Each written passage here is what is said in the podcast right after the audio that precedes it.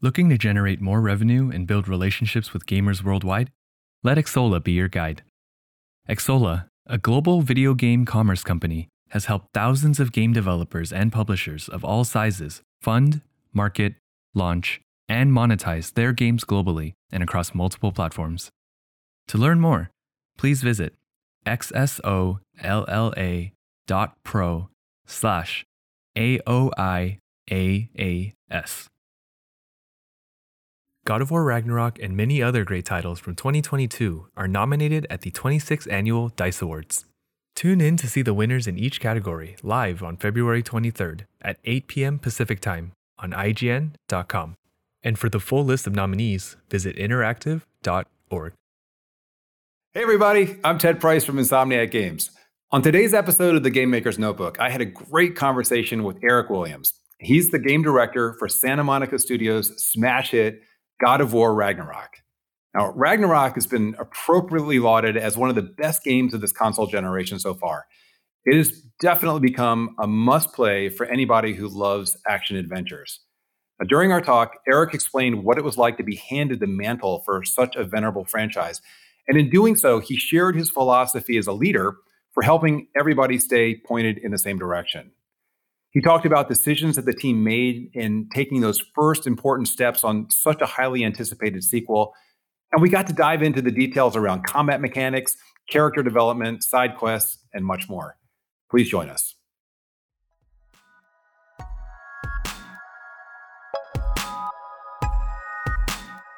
Welcome to the Game Maker's Notebook, a podcast featuring a series of in depth one on one conversations between game makers providing a thoughtful, intimate perspective on the business and craft of interactive entertainment.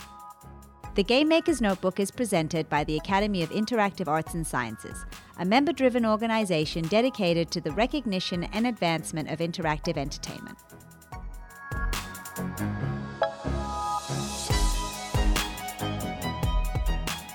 Eric, welcome. And, and by the way, congratulations on an absolutely brilliant game. I have had such a wonderful time playing it.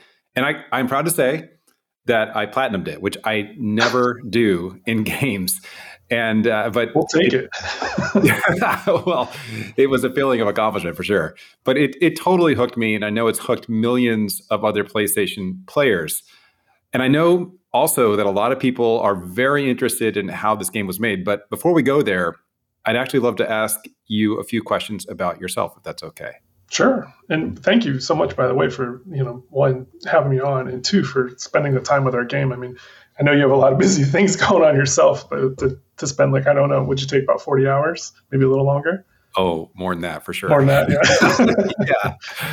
I actually spent a lot of the time over the uh, winter holiday uh, spending uh, playing, and just it was it was what I look forward to waking up every single day was oh, just awesome. diving into the game and I felt like I was continuing to just uncover more and more stuff that I could explore, and that was a blast. It's so awesome to hear you say that about like waking up thinking about it because I remember like you know as a kid when you have you get that game for Christmas or whatever, it was like you'd go to bed thinking about it, you'd wake up, you'd jump back in if it was like a especially those good old uh, JRPGs and things like that. Um, you just you were so engrossed in it and you had to go do what was next and things like that. So we really wanted to make sure the game had those kind of quality feelings that we had when we were young when, when we played games. Well, for just for pure fun, not just as a developer. You know what I mean? That's a good point. Well, let me let me ask about that. So, what games did you wake up excited to play when you were a kid? Oh man, I mean, like the first one. I mean, I grew up like right towards the tail end of Atari. You know, like like I was born in '77, so but like Nintendo, the NES, like that was like the first real console, like you know, where all kind of the formative things happened. And like Legend of Zelda one, I remember being in like Cub Scouts and the the leader's house, like where we go, his son had Zelda, and that was the first time I'd ever seen it because I didn't have an NES yet. And we played there like as a group. It was like everybody's trying to figure out because you know there was nothing back then. It was like you bombed every pixel trying to find like the hidden thing, burned every bush, and you know. And I finally got that game for myself, I remember being so engrossed playing it like that. It was getting called to the dinner table, um, and I was you know like old school, like a kid just laying on the floor in my stomach playing. And I remember my dad came in, and picked me up by my belt, and was like carrying me into you know what I mean? Like an airplane, like, and, and my belt broke and I fell face first on the ground. You know what I mean? It's such a wild moment, but it was like right after I found like the bow, like in, you know, Zelda 1. But it, those kind of games that just they were very powerful because you know, like even me from the like being from the Midwest, it just felt like what you were as a kid. You just go get lost in the woods, you know. But it was like a fantasy version, so it was like real life imitated inside of a game, and you could just get lost in that. So I, I always appreciate games that have that kind of quality to them. Um, but yeah, just there's a lot of different games. Like I love Mike Tyson's Punch Out, like on mm-hmm. the NES, because it was like it taught me about patterns and recognition, and you know, you know, doing a, a lot with a little. There's only so many inputs in that game, and right. I think I did this for another thing. I told him like my top five NES games, but like Baseball Stars was this baseball game, it had like a simulator aspect where you could like draft players and then like grow them with stats, and it had an economy system. Like you'd make money and you'd pay your players, and if they got too expensive, you know, you may have to like push them out. Then you have to bring new ones in, and it was just a weird game for the NES to even have things like that on it. Um, and then I loved River City Ransom because you could play with a friend co-op, but it was also like kids themed, you know. But they were like you beat kids up and get their lunch money, which is like a bullying thing, but it was part of the game mechanic because it made sense in the world that they were in. And, and then my I think my favorite, you know, Castlevania of the old ones was you know uh, Simon's Quest Part Two, which was like the first like kind of like open world feeling version. Like I think it was the precursor to all the good ones in my opinion, like Symphony of the Night and all the GBA games. I know a lot of people like Dracula's Curse, like uh, Castlevania Three, because you can mm-hmm. switch characters and it's so deep in that regard. But I really like to kind of just wander around and you didn't feel like you were on anybody else's clock. Like get to the monster, like you could just kind of take your time with it. Which is another yeah. thing what I wanted to push into Ragnarok because I just wanted people to like you didn't have to feel like you needed to speed run it or anything. It was just like take your time with it, and the more you put into it, the more it'll give you back. Yeah, you know, and it's like if you have a lot of time, then great. If you don't, it still tells a good story in that reg- regard as well. Oh, that's great to hear you share your influences from your childhood and how they've influenced you as a designer today. Yeah. I mean, so, your guys' games, like the, the Ratchet and Clank is like one of my favorite series of all time. Like, oh, thanks. I love those games. Like part two with the proto pets, like that moment when you come out and they all rush out of the house and people are like scared and like, I mean, that's like top like PS moment ever in my opinion. Like it just you just don't see things like that approached in games anymore. And you could just tell somebody was like, this will be hilarious, and it ties everything together and it makes you like and you watch it, you know what I mean? Like almost like a like you're at a movie theater, like watching that moment and happen and unfold, and then you run into it as I don't know, it always stuck with me. And like a weird story on this is like when I came to Santa Monica for the first time, I was just about to apply to Insomniac. It was it was one of these two places that was, you know, where I, I wanted to be. I, I love the games that were being made and, and that kind of stuff. And I randomly met you at E3 one year. Like you'll never remember this, but when I was like a kid and you were still young, you know what I mean? And uh, you, you demoed like Ratchet and Clank One upstairs at one of the Sony things, and I was playing it with you, and it was awesome. So it's just right. it's kind of moments where you meet people, and it's like you don't realize like later what that might turn into. Like we're having this conversation now, it's super wild to me. It is it is pretty crazy how many of us have been in the industry for a long, long time, and I, it's uh, what, what keeps you here in this industry? What what has made you grab it and not let go? Oh man, that's I don't know what it is like uh, because it wasn't like it's weird because I wrote this little book when I was in like I don't know like third or fourth grade and it was like you know what you want to be when you grow up and the second to last page is like I put video game designer now how I knew what that even was at that age is super crazy to me to you know but I really wanted to be a fighter pilot and then I saw like um you know like Desert Storm and everything happen I was like oh I don't know if I really wanted to because you watched that unfold on TV and I was like that now it doesn't seem as interesting. You know, it's, it's Top Gun. Like Top Gun was like, you know, you're right. like, that was the thing. And so for a long time, it was just like a, you know, hobby. I played, oh my gosh, so much Street Fighter at the arcade. Like that was my, my proving grounds. Like every day during the summer, we go to the arcade and play Street Fighter and it was just connected to that world. And I worked at a video game store all throughout um, high school, you know, and just played every game there. Like when nobody was in there, you were allowed to play games. So I'd like I'd start like an NES, like alphabetical order, and just play everything, the Genesis and SNES. So I had like pretty much encyclopedic knowledge of games up to PS1, and then PS1 came out, and that's where we were, we started playing all those there too. Um, and I was in like computer science and astronomy programs and stuff like that in college, and it just never clicked with me. And I, you know, it's terrible to say, but I dropped out and I came to California to make video games. And I, I, I remember making my grandmother promise. I was like, look, like if it doesn't work out, I'll give it a year. I'll come back and I'll finish, you know, I'll go be a database programmer at a bank or insurance company or something like most people do in the Midwest. And, you know, but I was like in my back of my head was like, I'm not going to mess this up. I'm going to make this work. So I was very hungry and, you know, just put in way too many hours in those first couple years. But because I was behind the curve, in my opinion, because I didn't, you know, there was no schools back then. And I wasn't like a, in the modding community, which was a good way to get into the industry back then in you know the early 2000s. I'm sure you're aware of all that stuff. Um, so just grind, grind, grind, and you know I slept on a sheet and a pillow in an apartment for like a year, and you know just until you started to make a little bit of money, and then you could be like, okay, I'm gonna get a bed. Like that was the goal, you know what I mean? It wasn't like so it wasn't like glamorous, um, but uh, it was just super fun. I'll never forget like the first thing they gave me to do was like I was working on an X Men fighting game and they gave me Wolverine. That was like my first thing. Really? You, yeah, like and you're sitting there and he's staring at you in a you know T pose and then you get the idol in and then the first time you push that button and that jab came out. I mean that was like the magic. That was it. Like I was like, there's nothing else I want to do. Want this, now, were, were, you programming the gameplay at that point, or or I was designing? A designer, so I was in a proprietary script language. yeah, the uh, uh, it was at Paradox Development or Entertainment. I can't remember development. That's what they were called. And they um, there was this awesome guy I met there. His name is uh, Ben Kutch, and uh, he uh, he's a programmer at um, Infinity Ward now and all the modern warfares and stuff. He worked at Neversoft and things like that. But he was like the design guy at the time, and uh, he taught me like everything. But then he wanted to be a programmer, so he just kept saying like, "Here, like you go do the design stuff now," and he started programming. So it was just a really cool like transition of handing off. So I kind of got bumped up really fast there because it was just by default. There was only so many designers at the company. But I so that's where I met Cory. Hmm. He was there in the first day. I, I, remember they were playing Marvel versus Capcom 2 and I heard him banging on buttons and I was like, who are this? And I went over and I met him and like this was like 2001. So, okay. you know, we, our partnership has been long and like very fruitful. but yeah, I mean, to keep to answer your question, sorry if I meander, just pull me back because I do this sometimes, random memory lane stuff. But uh, yeah, it's just it's fun and you get to be a kid at work. You know, you have adult responsibilities like teams and people and time and money in this, but where else do you get to be like, you know what, I'm going to research today and someone's going to pay me like all these Norse myths, you know, like it's, and then create them and make them move around, you know, or, or let me go read all these Wolverine comic books and like, this is what his move set should be. And how he's going to fight. I mean, it's just such a wild thing. And you also you solve problems no one else is going to solve again or has really solved before. Even though like some problems in games are similar, they're they're still unique. You know, the way that you solve locomotion and we do, it's the mm-hmm.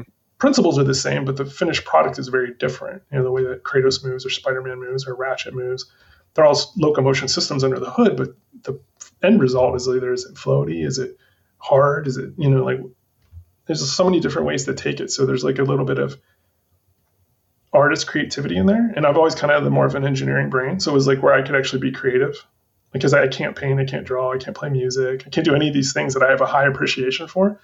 But I can make these video games work. and so I was hooked, you know.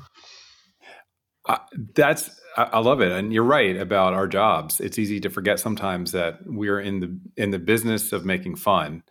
Yeah and with all all the stress that is associated with that though ultimately results in a pretty amazing experience where we can build these worlds and characters for folks from nothing as you said right? Yeah.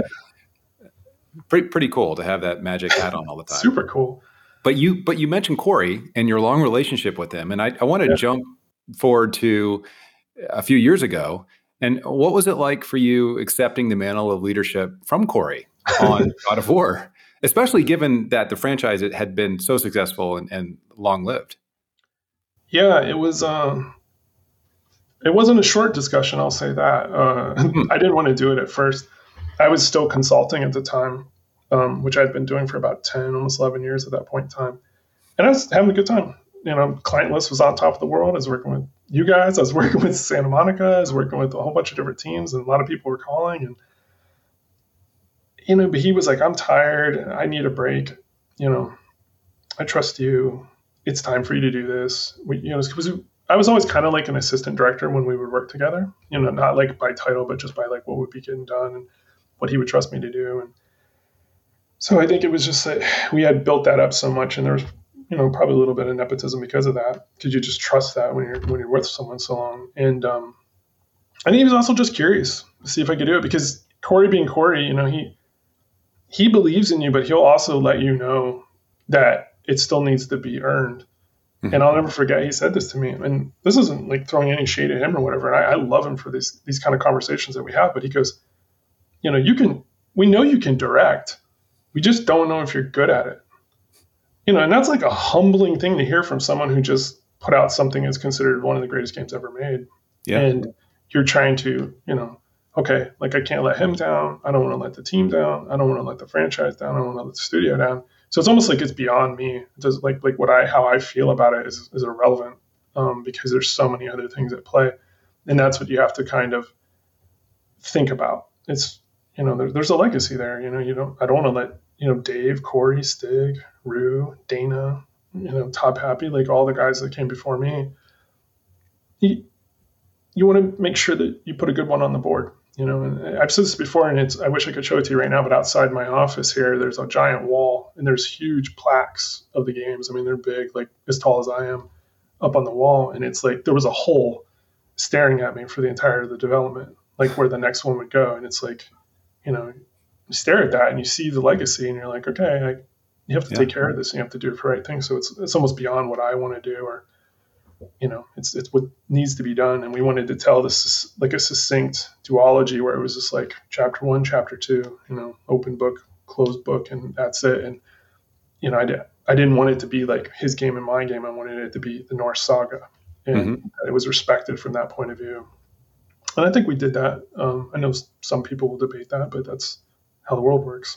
well, you certainly did, and I, I want to ask you about the the director position itself. Are there rules and expectations for game directors at, at Santa Monica, or do you does it evolve based on the person in that role? I they're they let you kind of be pretty free. I mean, like if you mess up, they let you know, obviously, and there's always feedback loops and things like that. But it, I don't know if there are any rules. Um, you know, maybe I, a better I, way to ask this is, what does a game director do specifically? oh wow, that, now that's a that's a good question. Um, I had a struggle with that for quite some time. We had these one uh, one-on-one sessions with the person that did your job before you, and so obviously hmm. Cory did mine, and, and again, not in his you know in his fun trolley way they had these you know legal pads write down a lot of advice for them and, and whatever and he, he, gave me mine and it just like said at the top it was like game director and then in quotes it said everything. And that was it. That was you know was, the rest of the page was blank, and he wasn't wrong, and I already knew that. But it was also good to hear it that it it's beyond, you know, because sometimes I can get lost and just get into the work and I'll just do the work. But you, you know, it's like but there's still people, and then there's time, and there's the budget, and there's you know the, the marketing side, and then doing these type of things that you get out there and talk about the game and and you know, like I said, I, I try to shy away from that because I like the work to speak for itself and, and, the team to be recognized for what they did and their accomplishments as well because it's, it's never one person. Obviously, you need someone at the top um, to drive the vision for sure. So I guess to answer your question more succinctly, I had thought about this a lot and I, I kind of came up with this idea that is like you really have three jobs as a director. And it's kind of like you you create and hold the vision and then you, you explore options and possibilities and then make decisions. That's really all you do. And if you're not doing that, then something will go wrong. Now you have to do that across every department, every person. Um, but those are the things you're doing because you okay. got to, like, I, I think about it like this is like you're kind of like a lighthouse. And, you know, it's, it's a long road. So, like, you know, there's going to be storms and lighthouse is going to get pelted by waves and sun is going to bake and chip your paint away. Going to get struck by lightning. Seagulls are going to shit all over you. if you just keep turning that light, the ships will come home.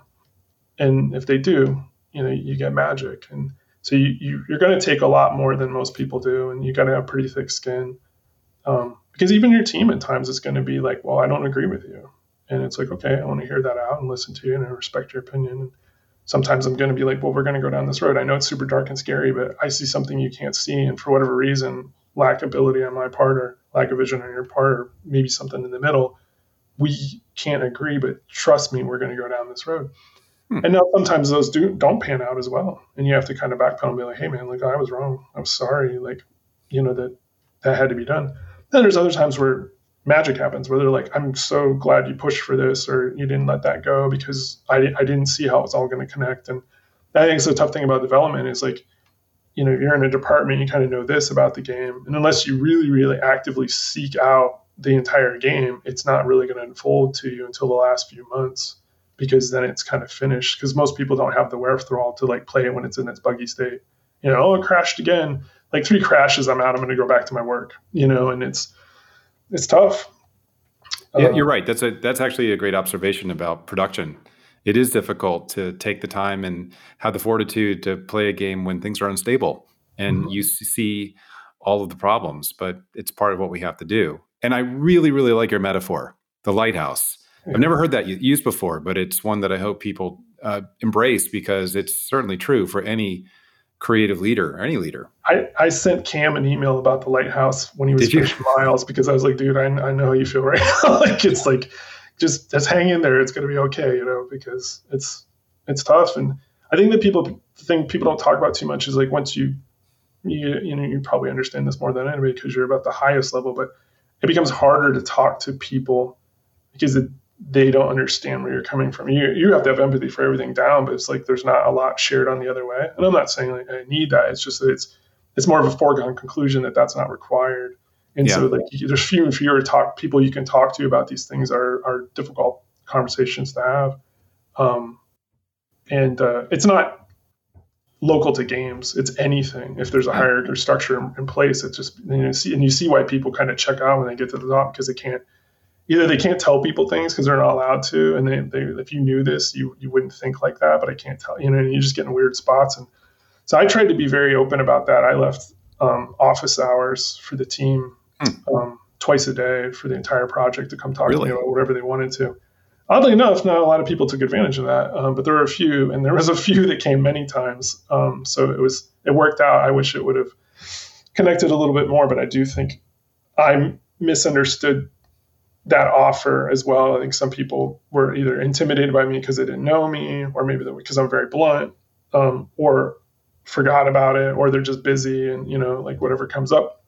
So it was kind of like it was there some people used it, some people didn't. Some people didn't know about it. We try to reinforce that, but yeah. you know, I think always offering a, some kind of solution helps.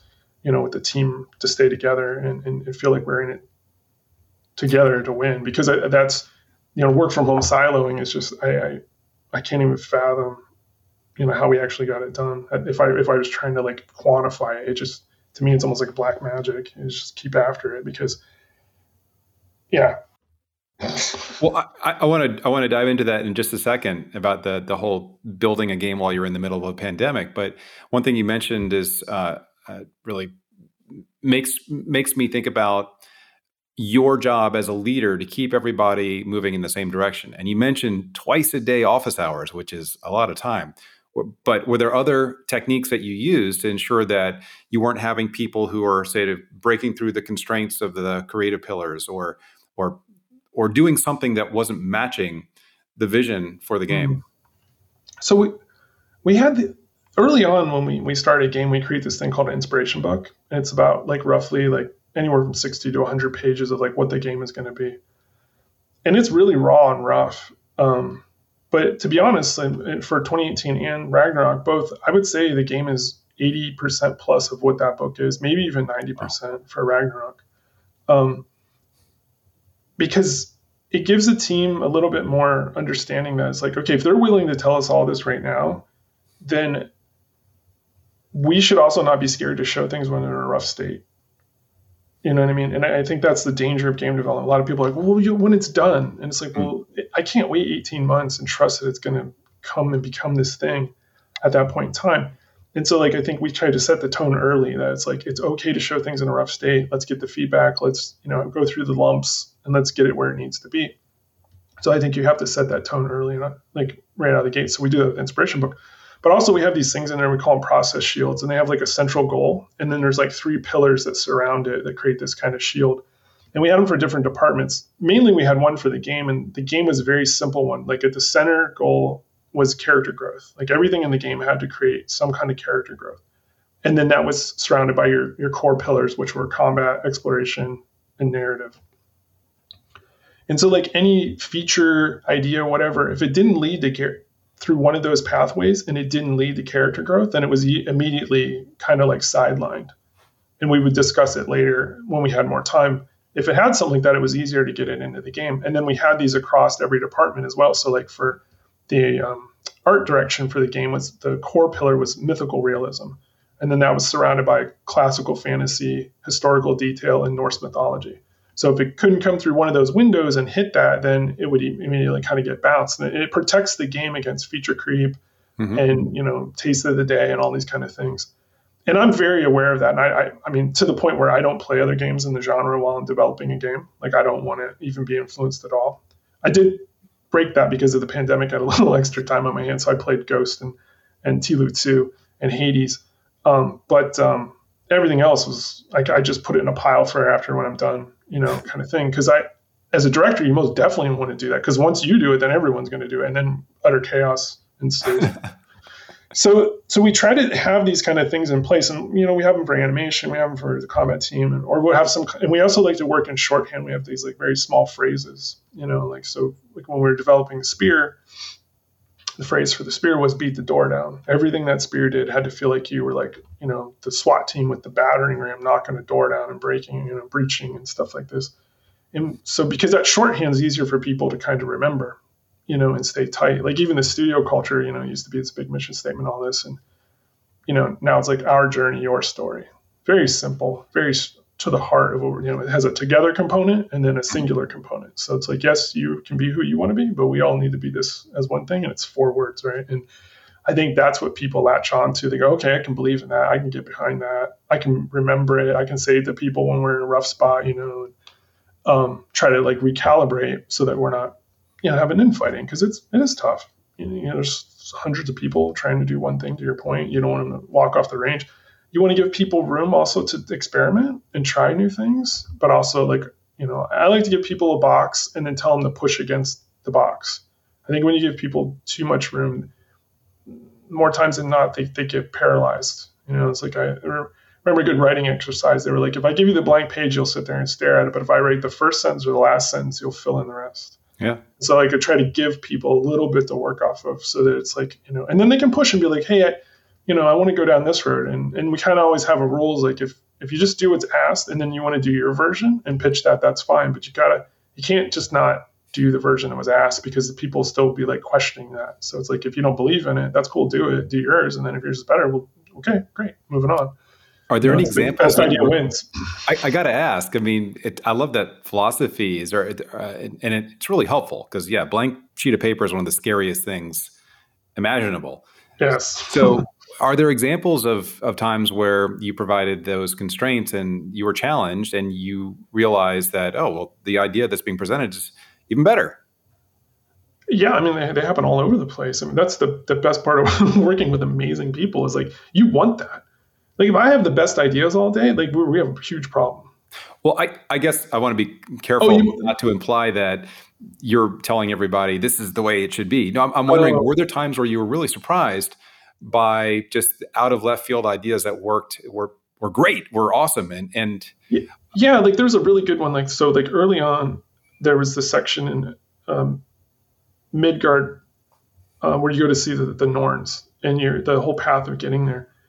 And we had it where it was like this really because they were kind of out there and it had fate and all this. We had these ideas where it was like um I don't even know how to describe it. It was almost like they weren't like time travel, but they were like you would see the past or the present and the future because that's kind of like what the Norns are about. And you kind of had to like route your way through and go back in this bit and forward. And, and it got really heady and it was interesting and it was kind of kooky. But the the guy that took it over, he was like, "Hey, I think we should just shore all this up and just make it about like what we normally do, which is good storytelling, and do reductive um, storytelling by pulling your partners away from you. Like go in with all three of like Freya and Mimir on the team, and then just keep stripping them away till it's just Kratos, hmm. and they have to face their own fears. And I was like, oh, that's kind of cool. So It's like a, it's like almost like a riff on the Dagobah cave. You know what I mean? Um, and uh, but I was like, well, what is it going to be? And he's like, we're just going to have fights. and I was like, all right, but that's so far away from what we talked about. And we have a lot of fighting already. But then we put it together and it was great. And everyone loved it. They were just like, yeah, it's awesome. They feel like steam valve moments while I'm just plowing through and the narrative's just being dumped onto you. And it's just this cacophony of like storytelling and combat simultaneously. And it turned out to be some of the stuff that like in the end, those got that level that when the playtest scores started to see that, they shot up. Like people really liked it. And I was like, mm-hmm. oh, okay, cool. So we were trying to do this weird esoteric kind of like, you know, heady thing with the Norns because that's how they were. And we were missing the point of like, okay, like Kratos wants to smash some stuff when people are telling him things he doesn't like to hear. You know what I mean? And it's like, in hindsight, it's like, yes, that's how we should have started it. Like, why were we trying to be clever? You know what I mean? For no good reason. Yeah. So yeah, that, that's a really good one. Um, and hats off to the designers that and environment artists and stuff that brought that to, to, to light. You know what I mean? Because it, then it told each character succinctly, and you got to visit these little locations again that were callbacks as well. So it just had a lot of really interesting things that could be, you know, and it pushed the idea of what, how the no cut camera could work with those transitions as well, because they're, they're kind of, you know, when you look up and you're like, whoa, where am I now? And it just, everything came together. It's like magic. But, uh, yeah. Yeah, it's right. It's, it's, interesting you mentioned that. It's interesting you mentioned the no cut camera there because you're right. I I never thought about that, but that was that's a pretty awesome achievement um, for all those transitions. It just it was seamless. Um, yeah, but, I mean those were super fun to work on. By the way, like come, especially this game, knowing what we knew, like how far we could push it. Yeah. Obviously, all this stuff with tech is they get extremely concerned. They're like, okay, well, like, okay, how fast is the load going to be? Is everything going to freak out when we warp? Like, is the lighting going to work? You know, like yeah. and they were really worried. And those didn't come online like to the beautiful quality until the very, very end when everybody kind of clicked together. But it was all it needed was one, right? I think we had like 13 of them or 14. But once people saw one, they were like, yes, like this other one's going to be like that. And it just becomes a like wins snowball into other wins at the end. And you, that, for me, because we've done so many games here and I've seen how this team finishes, like the game is not very strong going into that last stretch because it's all over the place. But I know how the team finishes. So I'm just like, yeah, I just you just got to wait for it and keep cheering them on and keep plowing through stuff, and then it starts to gel, gel, gel, and then you have all this stuff, and it's just it's amazing. But it it happens in a very small window. I, I think I wish we could give better people a better understanding what that window looks like in development, how that can be the win or lose moment for the game. You know what I mean? Because it's it's very powerful to see what a bunch of people can do when they have one goal and they all know what that goal is now. Um, whereas like when you're in pre-production, it's it's too difficult. That's almost like I don't even know how to describe it. It's just let let people loose and like get everything out of their system, and then you kind of solidify, and then you go through the slog. Right, the middle is just the worst because everyone's like, "Is this gonna work? Like this is when's it gonna have art? This is it's been great forever." You know what I mean? And then you finally get to the end, and everybody goes, oh crap, it's going to be good. And then they more, and more, more. But now you're running out of time. So that's where the, the trick comes in, right? Because you're like, yeah. damn, like I want to do this. And it's like, yeah, we can't. We, you know, we're, and then somehow magically overnight it gets done. And then you're like, oh, you shouldn't have stayed, you know, but they're like, I want to, you know, and you get into that dilemma of like, I think you're, I think you're, I'm sure a, a, lot of developers who are listening right now are nodding and saying, yeah, those, I recognize those phases because probably for any creative endeavor, you go through those phases where mm-hmm. it is unformed and forming, and then finally you can see it. But and I love the fact that you brought up the that one polished instance that where everybody can look at it and go, okay, I get it. I get where the game's going. I get how the other 12 instances will be great. Uh, it's I think I don't know about you all, but I know we are a show me company where people want to see yeah. so they can gain confidence. But and, and not to go on wax too much on this, but I think there's a lot of faith involved in development too. Yes. We all have to have faith that there is a vision. We are all sharing the vision, and it is going to be great. But man, you got to jump over a whole bunch of chasms to get there sometimes, right? Yeah, and it's like, and people are their own worst enemies, and I, I don't mean that disparagingly. It's just like how you're wired. It's like that doubt creeps in, and it yeah. it is crippling, you know. And some people can just be like, doesn't matter.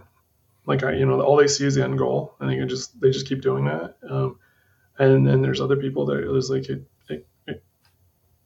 I don't know, like it handcuffs them almost, and you got to be like, okay, like what, how do I get you out of this? How do I get you back on the horse? You know what I mean? And it's it, like all think, problems are people problems at the end of the day, right? Because it's like we are required to finish this together, and it's this trying to make sure everybody's standing on the right I shouldn't say the right, but the same side of the fence. You know what I mean? Looking at the problem together, sure. not across the divide. Like that's that's the scariest thing in game development, where the, we all see what the problem is, but there's a bunch of people over here and a bunch of people over here. It's like no, no, no. We need to all be on one side to, to tackle this thing. And you know, True. it's, and, it's and hard, is, like to get that alignment. I mean, as a leader, right? As a creative leader, that is the probably the thing that is most important. But I'll, but I'll tell you one one thing that occurs to me as you're as you're describing something that we I think we all go through is that in general, we're, we're always trying something new. And you alluded to this, at, I think, at the very beginning. You're you're you're treading into new or, or wandering into new territory, trying things that haven't been done before. So it's that's that kind of complicates the issue because if we were all if we were all repeating the same things that we had been doing uh, 10 years ago and you know it seems like it it's a lot easier to imagine what the finish line looks like yeah but i mean like that to me would be boring uh, it is. I mean? of course, but I, it, it, leads me to sort of a, a, a, a, another kind of set of questions for you around making a sequel.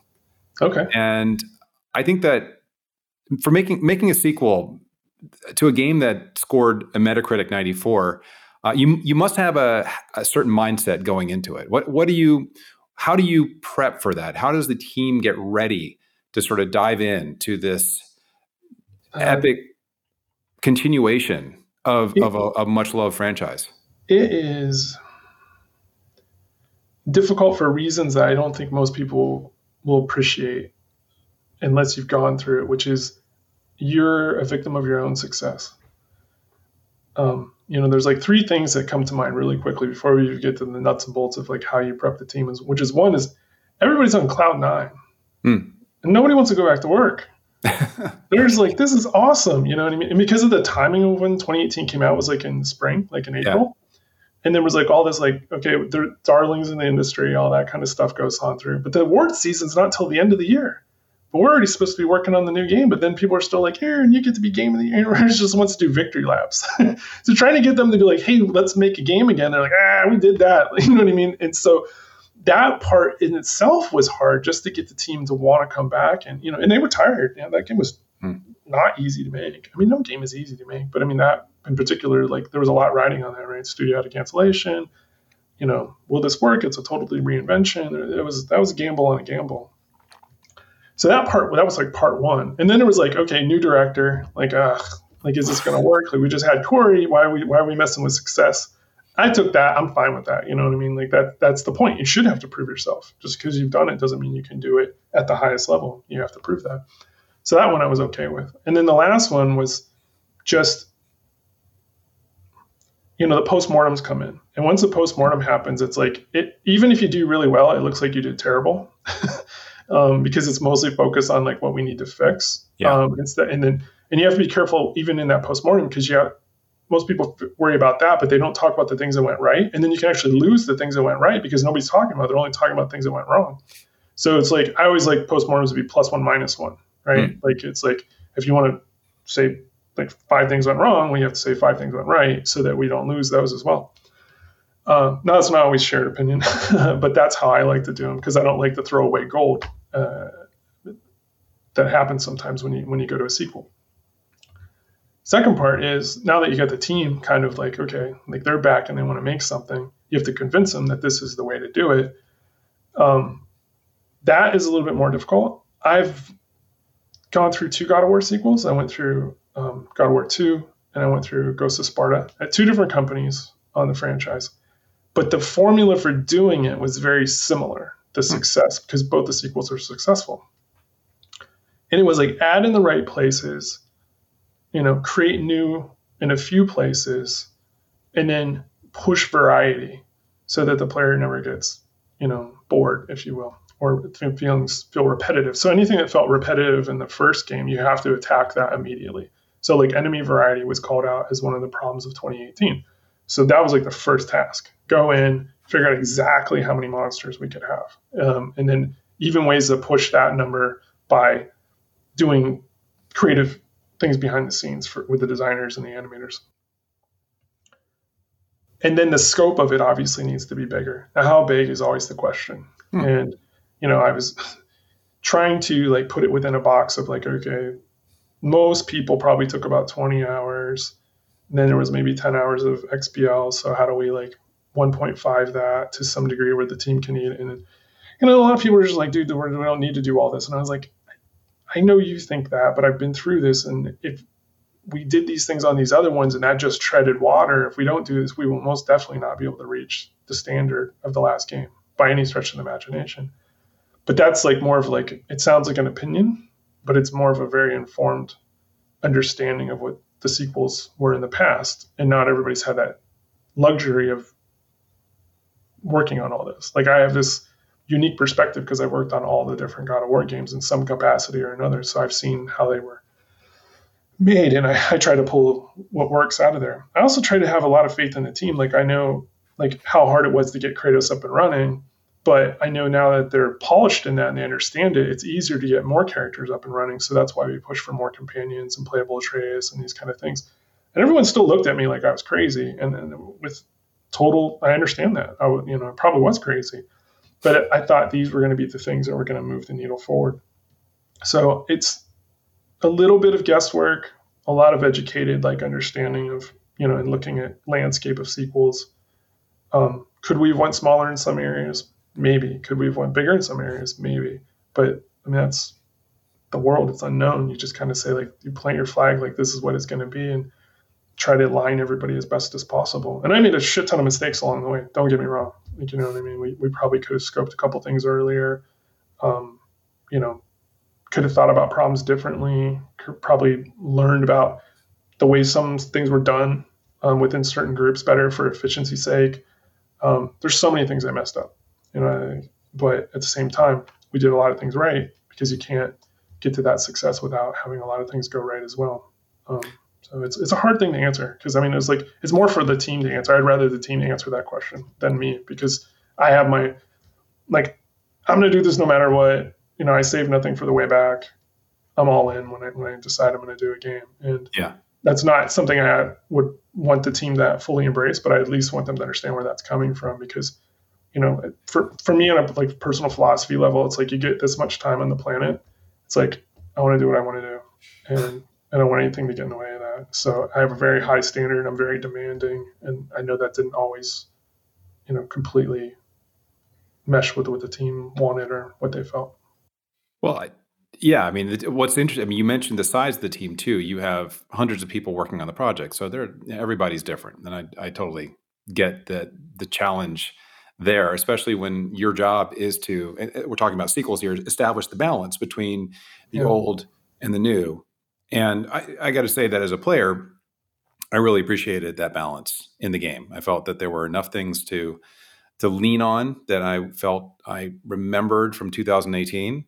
Mechanics felt familiar, but you definitely stretched me as a player in terms of combat, in particular, with some of the with the addition of the spear and some of the skill trees that had you know changed or skills that I could mm-hmm. focus on a little bit more. So I anyway, I, I, I commiserate, and I know it's a tricky question to answer. I will say, as a somebody who is involved in game development, I'm always looking for that formula. Is it 50% old, 50% new? Is it 20%? Yeah. And I know we at Insomniac have also uh, moved that needle around a lot to try to find the right balance. And as you said, it's it's a feel thing. Yeah, and it's I, t- I talk about it a lot in this idea of like there's there's leaps and steps. You know what I mean? So you have to decide where you're going to take leaps and where you're going to take steps and how many steps are you going to take. And I think gamers want everything to be a leap all the time. And it's, that's not how it works. Like right. nothing works like that. I mean, look at, look at amazing product design over the years. I mean, the Porsche 911 has been the same car since like the 60s. You know what I mean? They just keep iterating on it and making it better and better and better. Like they don't, they never really take a leap. They just keep taking the next iterative step. But then they made a new car. They made like the Cayman, and like that was leap, but in a different way. And then that car is like catching up where it's almost as good as the 911. And so like you you can see this across many different industries. And I, I look at cars a lot because I think cars cars like such an ubiquitous thing that people take for granted, right? But it's like it's absolutely insane that cars work. It's like there's a gajillion moving parts. You use it every day. Like there's other people in them that can ruin your car in any instance if they crash into you. It's like just in general, it's just a wild concept that like people take it for granted. Um, and then car companies themselves, like how much work is put into making sure that all of that works you know, for 100,000 miles and doesn't break down and all these kind of things.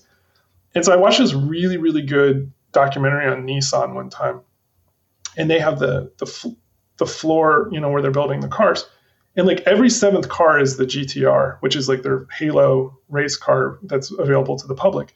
But they stop the robot line, and then humans get up and they do the work on the GTR. Hmm. Like, and the, the engines are assembled by hand by like they they put their names on the plates of the engine. Like they're almost like these like samurai warriors of like engine development, and they build these engines for this car. But it's amazing that the robot factory and the handcrafted can go simultaneously, and that's what stuck with me is like you have to figure out what should be made by robots and what should be made by people because we have people on our team but then we have tools and automation and all these kind of things so you have to what can we automate but what should still be handcrafted and we're bad here we love to handcraft stuff you know way more than than we should and it's part of like i like that i just like handcrafted things in general so i like our game to be very bespoke and i know it's painful for the team. So we have to be better about certain things. So is that's another thing that we looked at for the sequel. Okay, what can we try to automate more of that was pain points and what can we still have handcrafted where people actually really enjoy that work? You know what I mean? And even down to this simple thing like where it's like, sure, you could automate all of the haptic feedback through audio and all those kind of things. But for a lot of the combat, we still hand scripted it because we wanted it to be mm. frame accurate the way we wanted it to be as a combat team and things like that. So you know, there's a lot of moves. So that's very time consuming. And then if you wanted to work on PS4 and PS5, you got to do a DualShock pass and you got to do a haptic. You know what I mean? It just spirals out of control really quickly. So I, it's always stuck with me though. It's like, okay, what can we automate and why should it be automated? And then we should we should still leave the people to handcraft so that you have that feeling of like this is made sturdy forever. It's going to work. It's going to be you know good for me as a player. So yeah, sorry. Way uh, no, it's, well, you're talking about combat as well, which is another strong interest of mine. And I, you mentioned you hand scripted all your combat sequences, so that's incredible. Well, not all of it. I mean, it's like, but most of it, like putting the moves together, that has always been the way here. Like you sit with the animator. I mean, back in the day, because we like the combat to have like a rhythmic quality to it on the buttons. Mm-hmm. And when we would talk to the animators, you would just bang out on the desk the rhythm that you wanted. Like you would just be like, I want it to be like, and then we go, okay, and then we go block it out with that rhythm in mind. And then you put it on buttons and you'd be like, okay, that's close. What, we, what is this? Now we look at the frames. Okay, what's the startup? What's the impact? What's the recovery? Okay, let's go in. And then, you know, back then they keyframed everything. So then they would just animate to that. When we get the motion capture back now, we, we just similarly, we kind of know what the numbers are over the years, and like we start to build that, and then you kind of slide stuff around. The animators will adjust it, so we get that rhythmic quality. And I think that's one of the special things about our game is it does feel like that. Like you, yeah. you never feel like you're just clacking through. Like even the you start to feel these or hear these patterns and feel them in the rumble and all this kind of stuff, and it just feels really, really, really good. Um, but I think that's kind of like our secret sauce that's been developed over 20 years because some of the people are still here from like God of War one and two, like a lot of the animators, like Bruno and James Che, Sean Gilly, Tommy Ho, um, and then some of the designers have been around for a long time too. So they just know what good feels like for Kratos.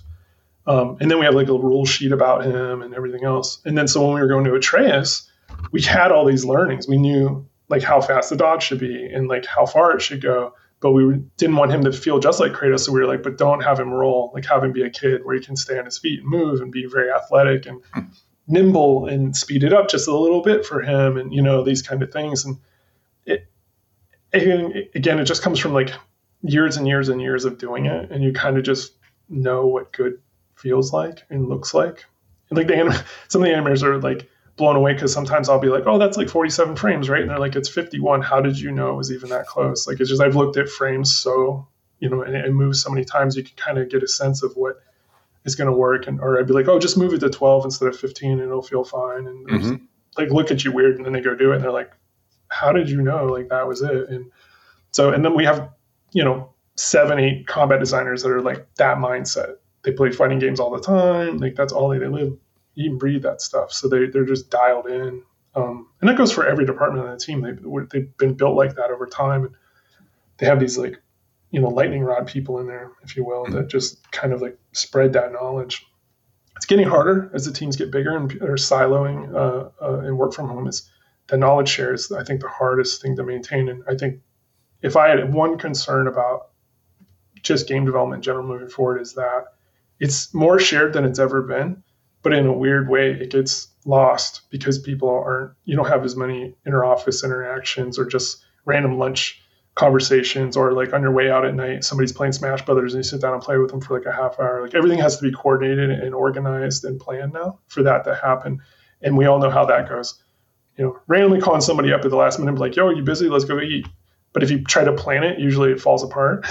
you know what I mean? Like a little bit more difficult now, I imagine, since there are so many people in our industry who are remote, right? And I, you know, I mentioned before we get, we, I'd ask you a question about what it's like developing in the pandemic. Have have now that we're arguably in a post-pandemic phase, how have things changed for for you, for the studio, for the team?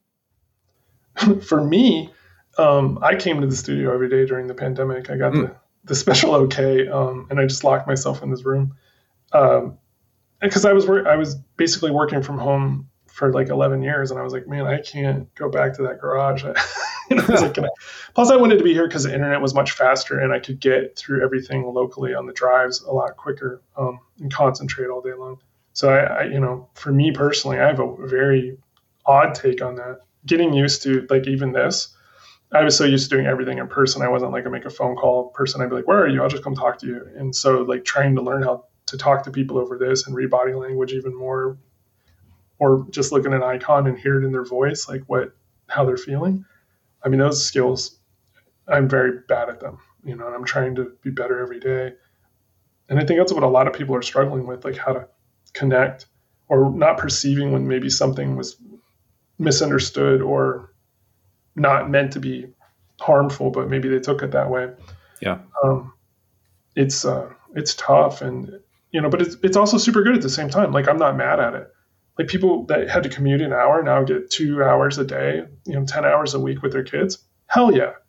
How could you possibly say that's a bad thing? There's no world where that's a bad thing. Or, or if you have other, you know, people have to take care of, like maybe somebody elderly in your family or whatever, like responsibilities you have outside of work, and you get all that time back, more power. It's awesome.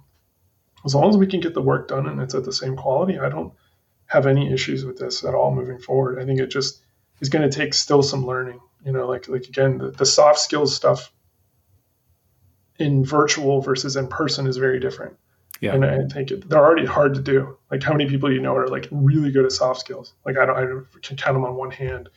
So like expecting everybody all of a sudden to have super good soft skills virtually is, it's just a recipe for disaster to be honest. But we just struggle through it and, and you, you learn things. And studio had helped a lot with that. You know, um, trying to get people to talk more and encouraging things. And when we could have something in person for people to connect and have at least that bond, you know, the eye contract, if you will, um, like those were helpful as well. But yeah, it's, uh, it's we're weird world we're in right now with that. Well, I mean, I think your your point about soft skills is great, especially when it comes to subjective matter like story, for example, or yeah. game mechanics. So all those things where there's no right answer. There's just they're just opinions, and you're trying to reach consensus, right? Or help help people move in the same direction. So I, I agree. It's it's much more difficult like this. Yeah, I mean, um, I would want to pick your brain on like what you guys are doing to help along with that because that's one of the beauties of Sony is like you get to connect with all the first party teams and, and, and help each other, you know, stay sharp. And the connections, I, you know, I just not to go too far afield on this on this topic, but we've actually found that it has been easier to make connections because prior to the pandemic, the default was usually, hey, we'll go visit an office. And for us, because we're we have one office in LA and one office in Durham, that mm-hmm. would mean Naughty Dog, uh, Santa Monica Studios, maybe San Diego as well. But going to Guerrilla, definitely a challenge. Going up to Seattle to see Sucker Punch, a challenge. And now, you know, we well, just open, you know, have a Teams call or a Zoom call, and we're talking to our peers immediately, which is great. So knowledge sharing has certainly blossomed as a result. Yeah, I think that part is is is good. The, the thing that we lost that we loved though was like so we particularly with Guerrilla, we had this share program where we would like say, okay, let's do designer share this you know time for us and you guys do concept so what they do is they send like two concept artists from Guerrilla here for like a week and we'd send two designers to Guerrilla for a week and it wasn't like to hang out. You like sat with that group and you did work with them. You know what I mean? You saw how the sausage was made, so to speak, yeah. from another point. And then you would take all the good things and bad things, and then they would uh, even at the end they would kind of have like this. Uh, you know, actually, I want to say it was two weeks now, and people really miss that because they what they got from that was like I don't, you know, I really like it here, but I'm a little burnt out on what we're doing and I don't want to quit to find out I loved it more here. So you get to go see this other company and how they worked, and then they come back refreshed and like, yeah, I'm all in. Let's do this. You know, and, and I, I learned some stuff, and I'm also some stuff I never want to do. You know what I mean? So, but they didn't have to quit to find that out, which some people do. Sometimes they're like, oh, I'm just looking for something new. And then it's three, six months later, you hear back from them. They're like, hey, I want to come back. It's like, we don't have a spot for you, and we had to fill your spot. And then, you know, that's that's a bummer. You don't want that to happen. So it's good and bad. Um, I think a mix in the future will be super helpful. You know, yeah. And I, I personally have, I think, a greater connection to that because when I was consulting, you know, I saw like how 30, 40 different studios operated over those 10 years. And it, that's like an invaluable set of experience to go do something or interact with a lot of people. Yeah. Well, I, to, to your point, it's a different world. There are more options now for mm-hmm. that kind of sharing, that kind of visiting, even working with other groups and not having to move or, or relocate is pretty yeah. great. Yeah, because you because you're not even in LA, right? No, I'm not. Yeah. I'm in I'm in a different state. So, but we are we have our team is spread out all across the country and in Canada as well. So we've yeah, uh, same with us, and it, and it worked. I mean, obviously we delivered. I mean, I think the future is just like I think we're a little maybe worried about is like that game was stood up in the office and everybody had the shared vision before they went home. And yeah. like now, how do you get it when they're already at home? Like, can can that be done? Because if that can be done, then all the eggs are cracked and we're good, right?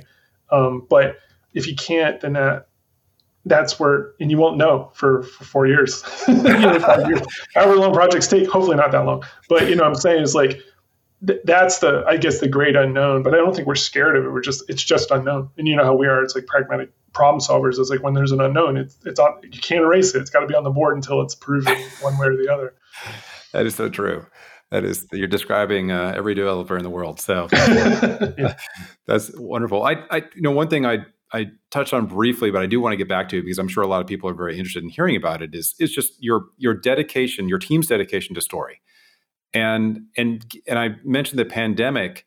You know, given that we've had a lot of societal change over the last five years, maybe arguably more than certainly I can remember over the last 20 or 30 years, has that have, has that change and those shifts affected the stories for the God of War games? Um, I, I mean, I can't say no, but I can't say yes to a high degree. I mean, again, we our story was formed before the pandemic. Like we were all locked in on what we were doing, mm-hmm. and I, I want to give a little insight into this because I don't think a lot of people know about how we do this, but it's super powerful. So Matt Sophos and Rich Gaubert are our narrative director and our lead writer. And so when, we work out the story and we get to a good place with the first quarter of it, we do this thing called story time, which um, you know the mocap volume over here, right? Um, so we take our entire team over there and we have them up on a stage and we take the lights down and there's a screen and we project concept art and they like act out campfire tales the first quarter of the story tell the whole team, everybody gets it in this big, and they're, they're like, this is amazing, right? And then we do that four times until we get the whole game. From that, I think we did that over like a three or six month window. And it, the team is like, okay, well, I get exactly what we're getting. I hear the, you know, a little bit of the, they'll do a little acting on the voices, and they're not great, but they're there to just give you a sense of what it's going to be and the team really rallies behind those. You know, we'd, we'd even have like, remember in the like 80s when people would come out of the movie theater and they'd have the camera on them and they'd be like, you know, two thumbs up or, you know, what'd you like yeah. about Back to the Future? Like we'd even have reactions like that because you'd always kind of land on a cliffhanger, you know, like almost like TV. And um, that I think was probably the most powerful tool that we had because we also recorded those. So when um, we had new hires, bless you, um, during the pandemic, we they could just watch those. And I'll never forget this one person came onto the team and they were like, I've been here for three days and I read your inspiration book and I watched story time and I talked to two people and I know more about this game than I did the game I was working on for the last three years. Wow. And I, that was like where it was like, okay, this is different. This is a good onboarding tool, not just before what it was for to rally and align the team, but it's actually a good onboarding tool. So I think that was one of the things that made us successful with the stories. Again, and we also weren't afraid to share it because then you get feedback. People are like, well, what's going to happen with this character? Or I don't like this character. You know, we just wait. And then story time two, like, oh, I get it now. You know, because the shoot in, the other shoot in drop on the other side. So those things worked out really, really, really strongly. Um, but to your point about like, has you know the climate of the world, if you will, change? It it, it comes in for sure. I mean, mm part of the marketing message that I wanted to really leave the players with, and when we made the CG trailer, was like, "You're not alone." We wanted people to be like, "Like we see you. We know it sucks right now. You've been stuck. Like we we are too. You're not alone in this. Like Kratos and Atreus have you this fall. Come play with us. We're gonna take all that away. You can just have an escape." You know, and it was we didn't. It wasn't explicit. It was just like, but people got it. Yeah. They're like, "I need this game right now." You know, year's been rough, and it's like these people play that and they have that response. So those are the kind of things, the more large messages, as far as like agendas or opinions or politics. I try to keep that stuff out of it. Like we have a story we want to tell, and that's what we're trying to do. Now I know that some people will say that's cowardly or you should use your platform more or whatever the case may be. You know, we can disagree there because we were a continuation of what had happened in 2018. Yeah. So you can't all of a sudden just course correct because everything is going on in the world. If we were a modern setting, maybe there's you have to do more of that, right? But because it's mythology, you can kind of and it's not like to be like an ostrich and just put our head in the sand that we don't care about issues and topics. That's not it at all. It just has to fit with the story that we're telling. So you know we try to echo those things, but it was more of those. Oh, Always the way we're trying to. It's more like Aesop fables or like parables, you know, or things that can be learned, a lesson can be learned from. That's the kind of storytelling that we like with our characters. And I think there's a lot more there because people can interpret it for what they want it to be. It's it's yeah. not like this is the way it has to be, or this is right, or this is wrong, because that's that's not really the way anything in the world works. There's always a gray area, and that's where we love our characters to live, so that you can think with them and you can make decisions, and you know, yeah. Well, that's that's what you nailed. I I I, I mean, you nailed a lot of stuff in this game, but for me as a player, you know, Odin in particular was one of those great, great characters where I felt he was so complex and so relatable in some ways uh, that you took a big step forward in terms of just making engrossing me and and and making him and and Kratos as he evolved even more believable than I had seen before. These were these felt like flesh and blood characters to me, and uh, and I know that takes a lot of effort and a lot of experimentation on the story side, but you nailed it. Yeah, the, I think that the trick there was that we never talked about heroes and villains. Mm. Like that wasn't part of you know the, the words that we used. We, there was gods and mortals, and the way that they perceived the world was very different. You know what yeah. I mean? Like, um, and the the gods usually have some amazing trait that makes them godly, but it was also their Achilles heel at the same time. You know, like particularly like Balder. Balder couldn't feel anything. So if you couldn't feel anything, it would drive you insane. Yeah. And that's what happened. And you know, Heimdall's ultra arrogant because he can see everything that's going to happen before it's going to happen. And like if you could read everyone's minds or their intentions because he doesn't read minds, like you you'd be grossed out by people. Like you know, people on a daily basis are they do some despicable things at times. And so if you were aware of that, you'd be like, I'm I'm good. I'll just be over here being pompous and you know, dropping wisecracks and things like that. So they all had this thing that pulled them back and also gave them, like you said, like that humanity. Like if you know, if you could think like that, you know, um, it, it helps you to almost like forgive the things they've done that are bad. You know, what we were always blown away by was like when people started to be like upset at Thor dying. Yeah, they're like, dude, he killed all the giants. Did you guys forget about that? You know, they're like, no, not Thor. You know, and it was like that's when you know you've done a good job because they, they care about this guy who literally murdered all the giants. Yeah. So um, that's why we again we didn't speak in heroes and villains. You know, it was like if you're on the screen, you're the star right now, and like yeah. you need to carry it. And we like that mirroring of families and this idea of like, you know, the family you're born into is not always the family that loves you. And like you can also make bad choices with people outside of your family and your friends group that you think are your family and they're not. So and then vice versa. And because everybody has that to one, there's it's like that four box, and it's like everybody can sit in those quadrants in different ways and have different and it lets everyone into the story in a unique way but yet the story unfolds without any choice but you have your own thoughts about the characters because some people like love odin some people hate him because oh. they, they, know that guy. They they're like, I had that guy's been in my life. No, he gets zero passes. You know what I mean? Um, so uh, it's that's what I love when you see the discourse on the characters. Yeah. It's, there's there's never I, we don't want 100% agreement. you know what I mean? You want reactions, we right? fail. You people, yeah, you want people to feel polarized about it, and that, yeah. that means you've succeeded. I, well, well, well done on that. I, I thought yeah. they were and, and the actors. I mean, like we were blessed with such an awesome cast. Like yeah. some of the people we got, we never thought they were even going to return the phone call, and they did. So it was fantastic, and they everybody killed it. So yes, hats off to them.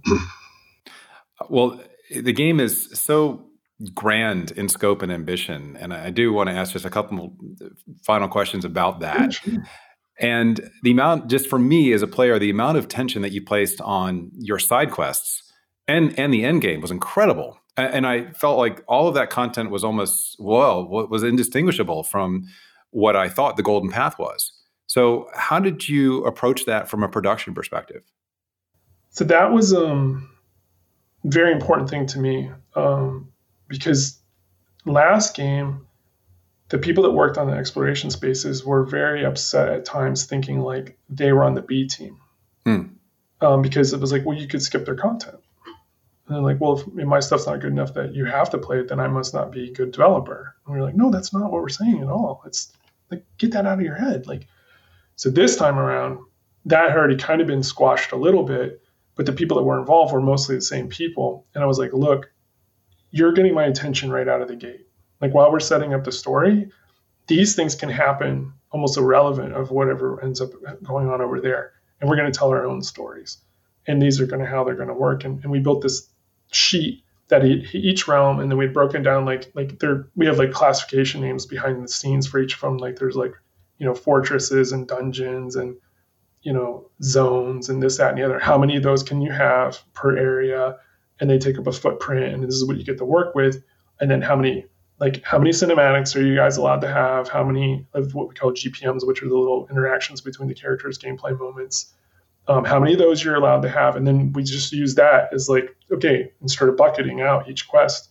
And there was a few that I put my thumb on the scale where I was like, no, we're going to blow the spectacle out, like the whale and the Hafgufas and things like that, because I was like, this is new God of War, where you'll see something like that and you think you're going to fight it, but no, it's just there because it's part of the world. And it's like there are big creatures that you don't have to kill, like the Jormungandr set the scale for or tone for that in the last game.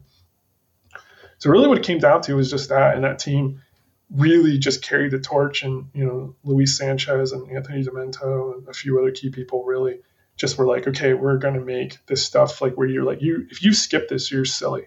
That's how good it is. And that was, they just took it as a chip on their shoulder that they were going to do more with less, but still blow the player away.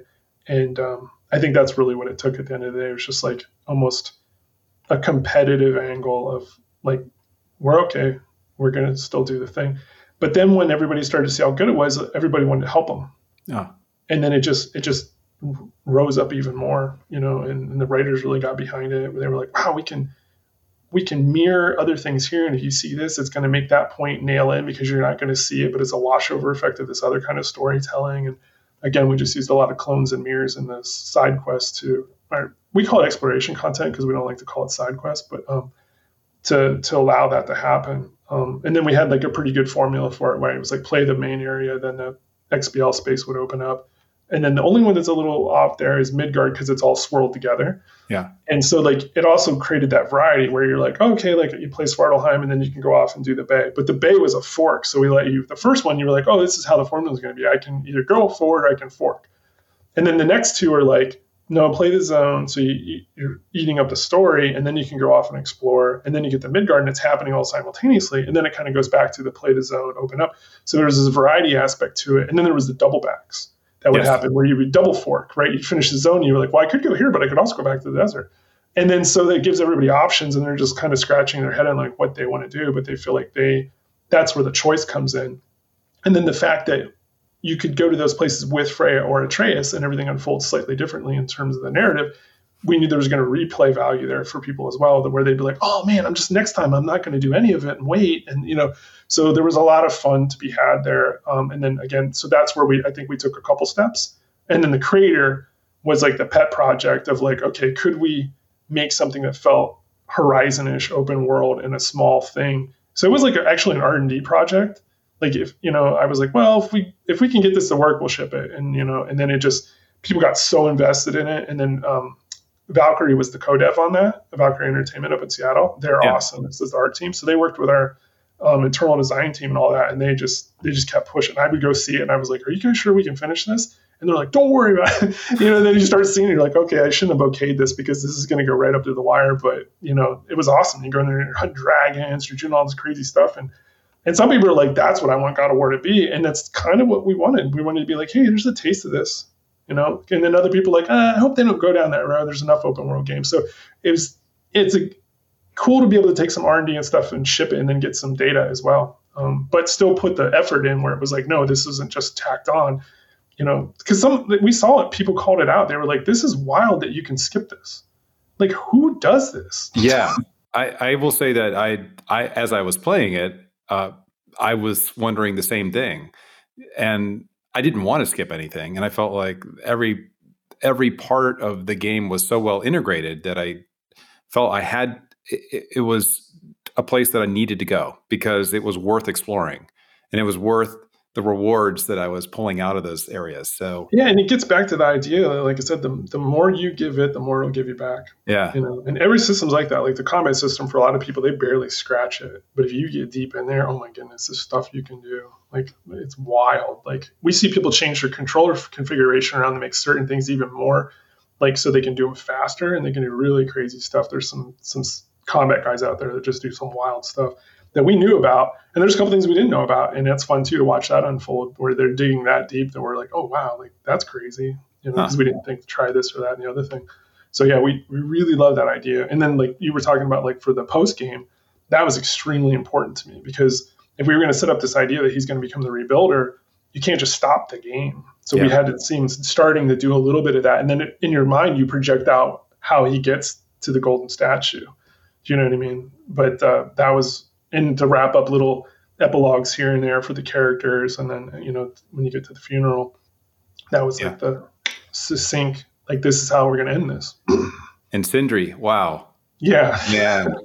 I won't, I won't, I won't provide any spoilers, but what a great, unexpected Oh yeah, I forgot. I should, have, I should have been saying all that stuff. I forgot.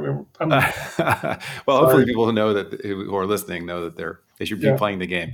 Uh, but uh, one thing you mentioned, and I, I, was talking to one of our designers yesterday, and we were both talking about Ragnarok and how cool it was that you your you and the team went through the extra effort of recording all two sets of lines for Atreus and for Freya, because mm-hmm. as you just pointed out, you can go back and and play with either of them, or you could have played a lot of the content with either of them. So that's impressive. That's a real love letter to fans, in my opinion.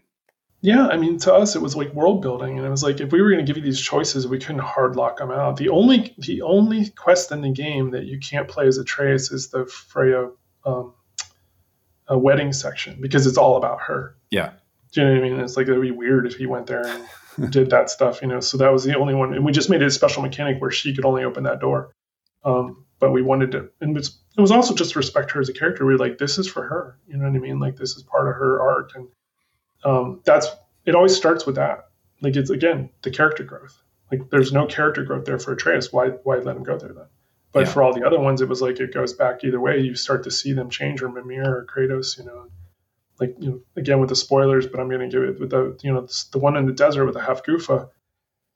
When Kratos finally you know is, gets outed by Mimir, he's like, I just want to spend time with you. Yeah, and that was people like that's the end of the quest. And we're like, you don't understand right now, but once you're playing the game and you see this loading up, people that's going to crush certain people, particularly parents. You know what I mean? Because you don't ever want to tell your kid that. You can't give them that much leverage. you know what I mean? But you do want them to feel it. Um, yeah. And then in the post game, because like you were saying, like um, you're with her, and a lot of people like, if I would have known this, I would have. And that's exactly the feeling we wanted. Because as a parent, that's what you should feel. If I had more time, if I would have known this was going to happen, I would have spent more time with them. And we wanted you to hold that. You know what I mean? Through the gameplay. Just like if, it's a small thing that people don't realize, but after the bad event happens, no one's at the shop for about a half hour. Like if you go any shop in the game, there's no shopkeeper. Didn't you can't realize upgrade. Yeah, wow. Can't do anything. And some people they freak out in a playtest. They were like, "Oh my god, what am I going to do now? Like, well, how do I? I had all this stuff, you know what I mean?" And they're, you know, and then it comes back online, but it's just like we wanted people to feel it through the gameplay, the story through the gameplay. So, yeah. We, and that was a pain in the butt. You have to script every shop in the game for all these events to be off. Yeah. And then when this happens, turn them all back on, and it just created bugs and all kinds of weird stuff. But we, you know, we pushed through and, and got it. But it makes it does make such a difference in terms of the how you yeah. feel about the game and how you feel mm-hmm. like you are in it because you feel like you're in there. Yeah. Yeah. Yeah. That's what we go for all the time. And that's how I feel like when I played Spider Man. You know what I mean? Like the first time, even when it was real rough, back in like uh, I think it was like the winter of 2017.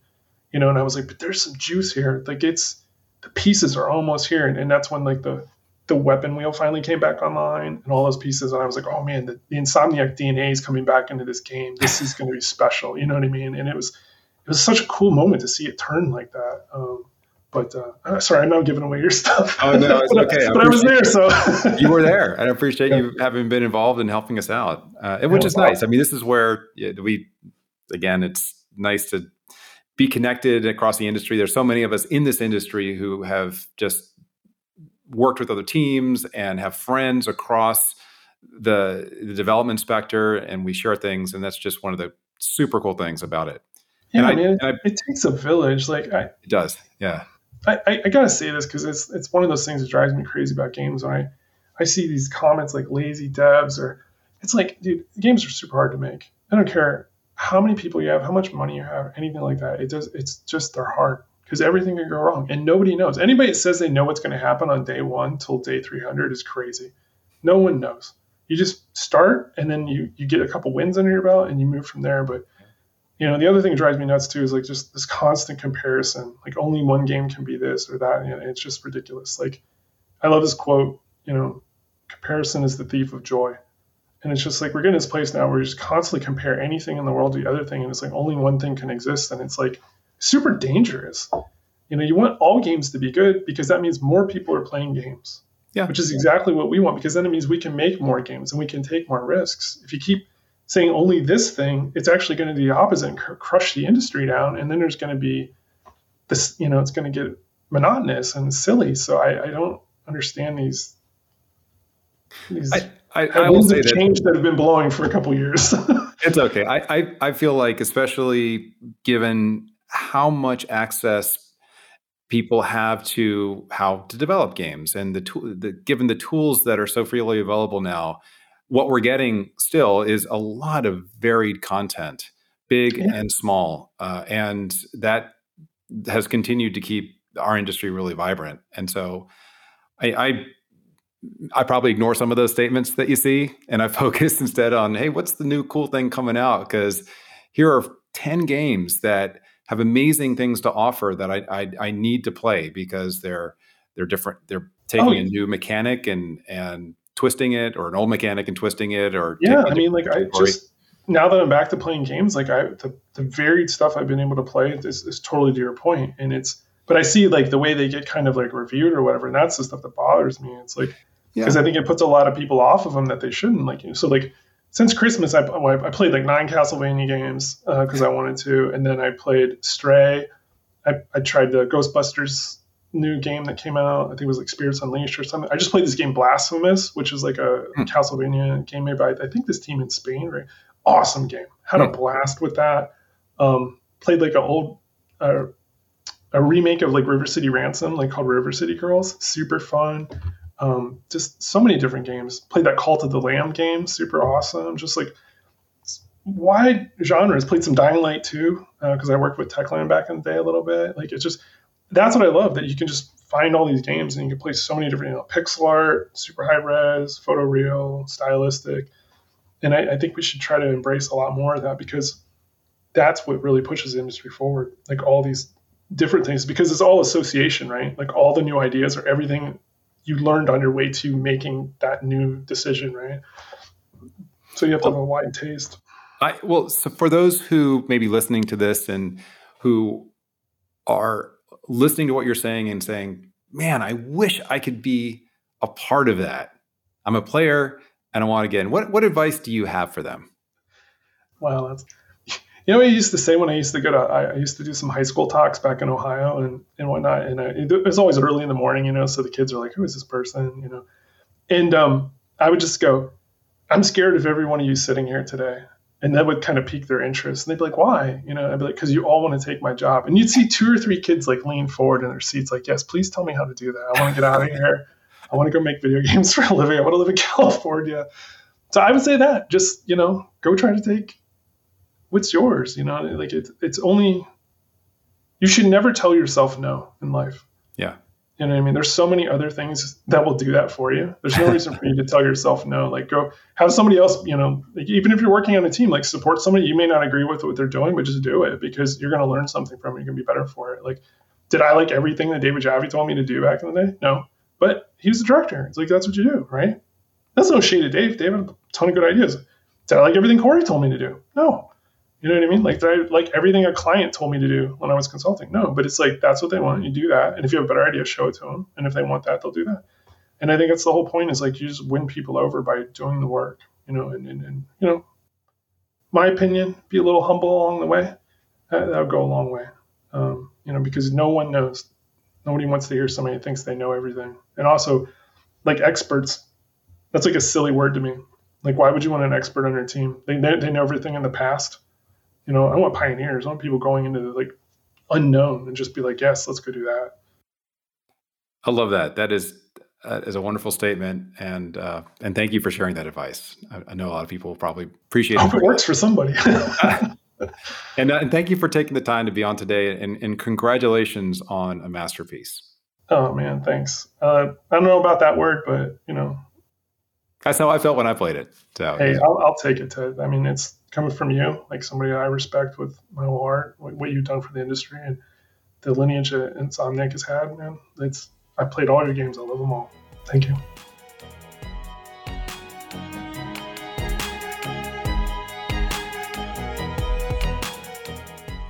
Thank you for joining us for the Game Maker's Notebook. For more information on the Academy of Interactive Arts and Sciences, our podcasts, and our other initiatives, please visit www.interactive.org.